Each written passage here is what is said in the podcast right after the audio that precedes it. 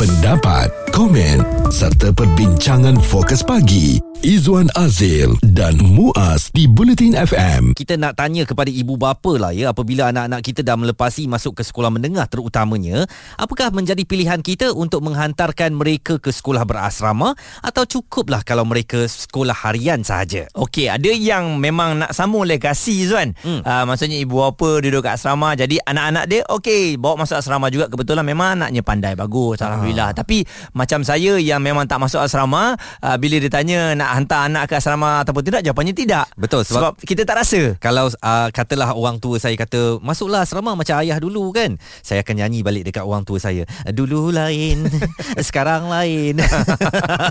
Betul kan? tu. Uh, kalau dulu mungkin suasananya berbeza dengan sekarang kerana ada satu kejadian di sebuah sekolah berasrama di utara ada uh, tanah air di mana tiga pelajar lelaki memberi alasan dia nak ambil barang ketika mereka ditahan warden selepas didapati berada di bilik asrama perempuan awal pagi Kamis minggu lalu dan tindakan mereka kepada pelajar perempuan itu Mm-mm. ialah menarik seluar student perempuan tadi lah okay. ya. dan difahamkan remaja perempuan ini sendiri telah membuat laporan polis hmm. ya uh, mendakwa kejadian itu berlaku pada 2.30 pagi dan dia terkejut apabila seluar ditarik terus dan dia ni terjaga dari tidur lah bila terjaga dari tidur tengok bawah katil ada dua orang lelaki e-e. ada kelibat lah dan kemudian mereka terus lari dan nak dijadikan cerita masa tiga-tiga pelajar pelajar ni nak lari keluar daripada asrama perempuan tu ditangkap warden yang kebetulan tengah buat rondaan di situ. Tiga lelaki ni, pelajar ni baru 14 tahun tingkatan 2 hmm. dah berani menceroboh masuk ke asrama pelajar perempuan untuk pergi tarik seluar seorang pelajar perempuan tu. Dan bila dah kena tangkap, biasalah alasannya memang tak akan masuk akal lah katanya nak mengambil barang. Mengambil barang apa di asrama perempuan. Jadi ini saya rasa menjadi satu perdebatan hangat di media sosial dan rata-rata ada yang tak bersetujulah untuk menghantar anak di asrama sekarang ini. Mm-hmm. macam Izwan kata dulu lain sekarang lain. Jadi mungkin uh, peningkatan tahap keselamatan di asrama juga sekarang perlu dilakukan dengan lebih uh, dipertingkatkan lagi sebab anak-anak kita dah pandai ya. Uh, tak sama dengan zaman-zaman kita dahulu. Kalau kita nak panjat balkoni uh, bangunan tinggi pun mungkin takut. Anak-anak kita sekarang dengan sokongan dan dokongan kawan-kawan mereka sanggup lakukan apa sahaja termasuk pergi ke asrama perempuan dan ini pasti menimbulkan keraguan dan kebimbangan kita terhadap tahap keselamatan terutamanya di sekolah berasrama. Okey dan sebelum ni memang ada cadangan nak ada warden lebih daripada seorang lah supaya ada shift untuk menjaganya dan saya dengar memang dah dilepaskan eh untuk hmm. ada warden tambahan ini untuk menjaga keselamatan tapi adakah ianya mencukupi? Suarakan pendapat anda bersama Izwan Azil dan Muaz Bulletin FM. Kita sedang bercakap tentang keselamatan anak-anak kita para pelajar di asrama. Apakah sekarang terancam dengan para pelajar sekarang anak-anak muda ada macam-macam idea ya mm-hmm. untuk melakukan sesuatu? Mereka tak takut lagi mereka sanggup termasuk menceroboh ke asrama perempuan sebagai contoh untuk melakukan sesuatu kejadian yang sebenarnya boleh dilabelkan sebagai kejadian jenayah kerana ia boleh dilaporkan kepada pihak polis. Dan selain daripada itu juga kita semua sudah maklum bahawa asrama ni memang sangat dekat dan juga ceritanya mesti ada kes buli mm. buli sebab apa sebab sini-sini nak bersuai kenal dengan junior walaupun perkara itu memang tak relevan untuk masa sekarang tapi ia masih je berlaku eh dan perkara itu juga menyebabkan kita ni mungkin rasa berat hati untuk menghantarkan anak ke asrama dan ada yang nak cuba-cubalah hantar dulu kalau dalam masa sebulan dua ni dia tak okey dan patah balik sekolah biasa. Kita ada puan Rosmalinda Ghazali. Uh, puan Ros berani tak nanti apabila anak dah capai tahap mungkin sekolah menengah untuk hantar dia ke sekolah berasrama? Bagi saya lah sebenarnya Bila berada di asrama ni Ada kebaikan dia juga sebenarnya. Dan saya pun sebenarnya berniat nak hantar anak uh, ke asrama. Hmm. uh, Sebab banyak kebaikan lah. Di, Bila di rumah pun tak kata tak ada kebaikan. Tapi bila di asrama ni banyak uh, Kiranya macam uh, Dia banyak kita tengok dari segi tanggungjawab lah. Tapi dengan kes baru-baru ni ni Rasa macam takut sikit lah kan Hmm Dulu Puan Ros uh, sekolah biasa je ke atau sekolah asrama? Uh, asrama. Asrama. Oh, Jadi aduh. biasalah uh. kalau dengar kes macam apa budak-budak lelaki main sakat budak perempuan ke. Kalau macam dulu-dulu daripada dulu lagi kita kata kalau macam sakat-sakat biasa tu uh, biasalah macam kene-kene kat orang kadang tu hmm. ha kadang, kadang tu biasa tapi kalau sampai menceroboh uh, kawasan uh, berlainan jantina tu rasa macam agak keterlaluan lah. Hmm, bahaya nah kita nak hantar anak pun rasa takut. Jadi kalau tengok eh apa agaknya penambahbaikan yang boleh dicadangkan lah pada pandangan puan untuk masa akan datang ni. Uh, saya rasa penggebelingan tenaga antara pihak sekolah mm-hmm. uh, dengan PIBG uh, tu penting sebenarnya. Jadi macam kita boleh uh, adakan macam kawalan keselamatan yang lebih ataupun uh, sebelum uh, kita macam uh, me- masukkan murid ke asrama tu kita tengok uh, background sikit lah hmm. uh, kadang-kadang tu mungkin uh, murid tu memang jenis yang ada masalah sikit lah uh, kadang-kadang ni uh, saya sebagai waris pun kadang tu kita tengok anak kita masalah sikit lah masuk ke asrama lah masuk ke asrama lah hmm. kadang-kadang tu kan nak Betul. untuk menjati dirikan mereka tapi kadang-kadang tu ada yang macam anak kita ni biasalah suka buat benda yang baru kadang tu kan.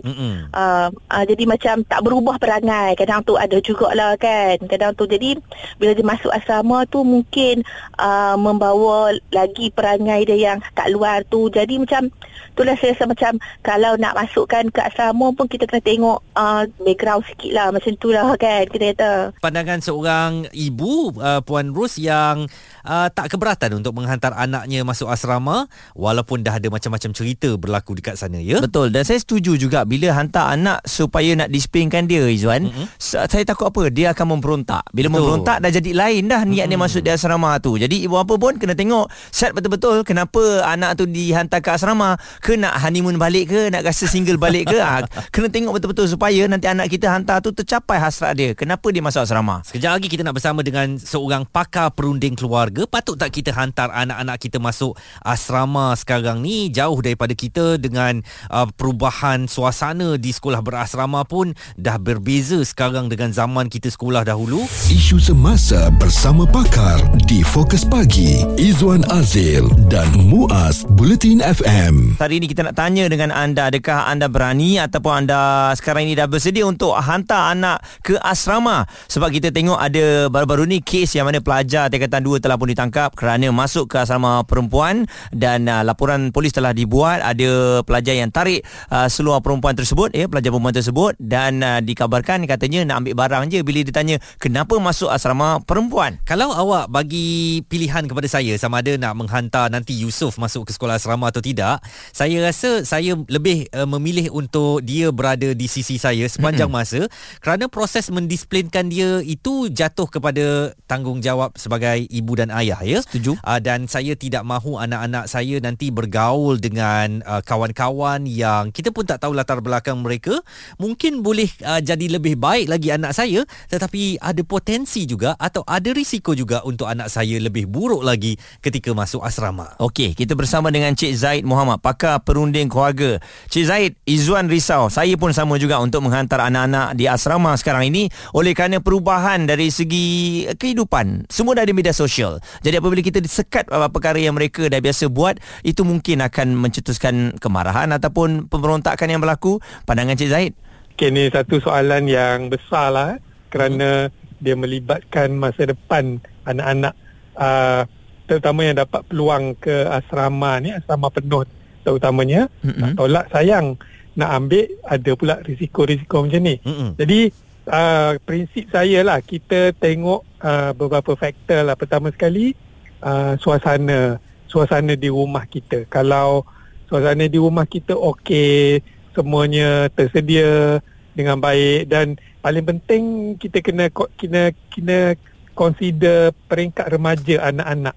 Um, maknanya kalau di sekolah di rumah dia akan melalui peringkat remaja di kawasan rumah kita mm-hmm. umur 13 hingga 15 hingga 17 tu um, kita tengok kawasan rumah kita tu remaja dia macam mana. Hmm. Kalau remaja kat situ memang ada contohnya ada pot lah tempat yang lepak. Hmm. Lepas tu buat benda-benda racing lah, benda-benda apa uh, yang mengganggu yang kita tak suka lah. Uh, dan ada kemungkinan anak kita pun satu hari mungkin tak lagi ni hari ni baru umur 11 12 tahun. Uh, umur 13 14 bulan mampu tak kita kawal dia adakah dia akan terjebak juga dengan suasana kat rumah tu dalam suasana macam tu kalau kita rasa ada risiko dia ke sana lebih baik kita hantar asrama saya rasa lah Hmm. Uh, uh, tapi pada masa yang sama kita kena tengok juga uh, situasi yang sama dekat asrama tu, reputasi sekolah tu, tempat tu macam mana. Betul. Kalau uh, reputasi sekolah tu bagus, memang terkenal dengan sejarah, ada dia punya budaya, ada dia punya legacy. Uh, kalau itu kita rasa sedap hati sikit lah Mm-mm. untuk hantar mereka ke sana. Cuma tinggal lagi kita kena perkuatkan jiwa dia lah supaya dia mampu memilih kawan-kawan yang betul masa di sana nanti. Uh, lebih kurang gitulah. Baik. Kriteria pemilihan dia. Mm. Uh, jadi kalau uh, sekolah tu baik dan kita tolak rugi pula ya takut kita terlepas uh, dalam uh, pembentukan sahsiah anak-anak kita tu kan mm-hmm. Cik Zaid? Mm-hmm. Ya betul. Baik. Setuju. Zaid Muhammad, pakar perunding keluarga uh, meminta kita untuk menilai dahulu keadaan di sekolah asrama sebelum menghantar anak-anak kita ke sana. Dan kita bersama dengan Puan Azura. Bagaimana? Puan Azura adakah bersedia untuk menghantar anak-anak ke asrama ataupun memang dah hantar sekarang ini? Anak saya memang dah di asrama. Mm-hmm. Anak lelaki eh, anak lelaki. Okey. Ah dan sebenarnya saya dan suami pun dulu budak hotel juga. Oh boy. kita boleh dapat beza lah antara uh, as, uh, asrama sekarang dengan budak asrama yang dululah. Mm-hmm. Tentu terjadi sendiri pada uh, anak saya eh. Uh, so far belum ada lah uh, saya dengar ceroboh masuk ke asrama perempuan. Mm-hmm. Tetapi saya mungkin saya lari lari topik sikit. Anak susah untuk menghubungi warden sekarang ni susah. Oh, nak cari ha, warden tu susah sangat eh? Ya betul. Ah uh, bila kita telefon satu warden ni kan kita dia ada banyak blok. Mm-hmm. Kita telefon ah uh, okey kita tak nak telefon. Kita tak tak tahu masa dia orang free masa bila masa bila. Kita just text saja tapi kita text pun buka waktu malam. Mm. During office hour. Tak ada respon. Bila kita call pun tak ada respon. Parents takkan telefon sekiranya tak ada benda yang penting. Mm-hmm. Kan? Bila kita telefon dekat satu contohnya satu warden ni lah blok anak saya lah. Dia dia tak angkat, dia tak respon sampai saya telefon warden lain. Saya terpaksa telefon warden blok lain. Hmm. Lepas tu warden tu cakap, "Oh, bukan budak ni anak pun bukan anda saya." Alamak. Dia cakap, "Ha, pas sana sini." Jadi kita telefon ketua warden. Bila kita telefon ketua warden, uh, barulah ada tindakannya lah tapi ketua dia pun jadi unhappy lah mm-hmm. bila saya perkenalkan diri saya kata saya salah seorang AJK PIBG sekolah mm. sekarang saya panggil PIBG dah untuk sekolah menengah mm. uh, ada uh, lepas tu saya cakap uh, kenapa ya puan eh dia cakap macam tu lepas tu saya cakap Kenapa uh, adalah masalahnya-masalahnya. Lepas tu dia cakap, oh sila rujuk ke warden blok. Oh dia sebagai ketua warden, dia tak nak bertanggungjawab macam tu. Aduh, payah macam lagi, ni. Ya. Ini ha. anak-anak mesti nak masuk asrama macam ni. Sampai ibu apa tahu ke macam mana? Ah, nasib baik saya dapat saya dapat tahu awal. Dia dah bermohon untuk bermalam di luar tanpa pengetahuan kami ibu bapa. Uish. Tapi macam mana semwenang-wenangnya pihak asrama uh, allow dia orang keluar macam ni. Macam kami dulu tahun 96 97 budak budak hostel budak hostel ni kita ada satu alamat tetap atau satu sahaja waris yang kita boleh bermalam. Hmm. Baik. Kan? Jadi ini perlukan Yalah. perhatian pihak Yalah. sekolah supaya jangan sewenang-wenangnya benarkan begini ya dan Betul. aduan daripada ibu bapa mesti ditangani secepat mungkin kerana ibu bapa tak akan kacau warden kalau tak ada isu kan? Betul. Satu Baik. lagi isu budak lelaki masuk ke asrama perempuan ini memang isu dari dulu lagi. Tahun saya 96 97 memang dah ada budak asrama lelaki ceroboh masuk asrama perempuan. Hmm. Baik. Tetapi tetapi waktu itu memang undang-undang memang kita memang ketat lah. Tapi waktu itu saya difahamkan ada budak asrama perempuan sendiri yang allow dia orang masuk. Hmm. Yang boleh bukakan pintu asrama. Hmm, ini memang perlu ha, perhatian pihak sekolah ibu, ya. Kepada ibu saya mohonlah pihak pihak yang berkenaan tolonglah upgrade you punya sistem yes. kan demi kebaikan uh, anak-anak. Baik. Kan kita kita tak nak sesuatu benda dah terjadi hmm. baru nak semua pihak menyalahkan antara satu sama lain. Baik. Itu dia suara hati daripada seorang ibu mengenai masalah semasa yang berlaku di asrama kalau kita dengar macam ni takut juga kita nak hantar anak-anak kita ke asrama betul. ya. Betul. Ini keadaan yang memang betul-betul berlaku Izwan. Hmm. Uh, saya rasa pernah membaikkan sistem tu kena dibuatlah eh kalau daripada tahun 96 sampai sekarang tak ada perubahan hmm apa kita hantar anak kita ke asrama kan. Baik. Dan apa pun kita serahkan kepada kebijaksanaan ibu bapa anda yang tentukan apa yang terbaik untuk anak-anak anda. Dan uh, kita mengharapkan pihak sekolah supaya ambil langkah yang perlu tingkatkan tahap keselamatan supaya perkara-perkara yang boleh mengarah kepada jenayah ini tidak berlaku. Suara komuniti anda. Fokus pagi. Izwan Azil dan Muaz di Bulletin FM.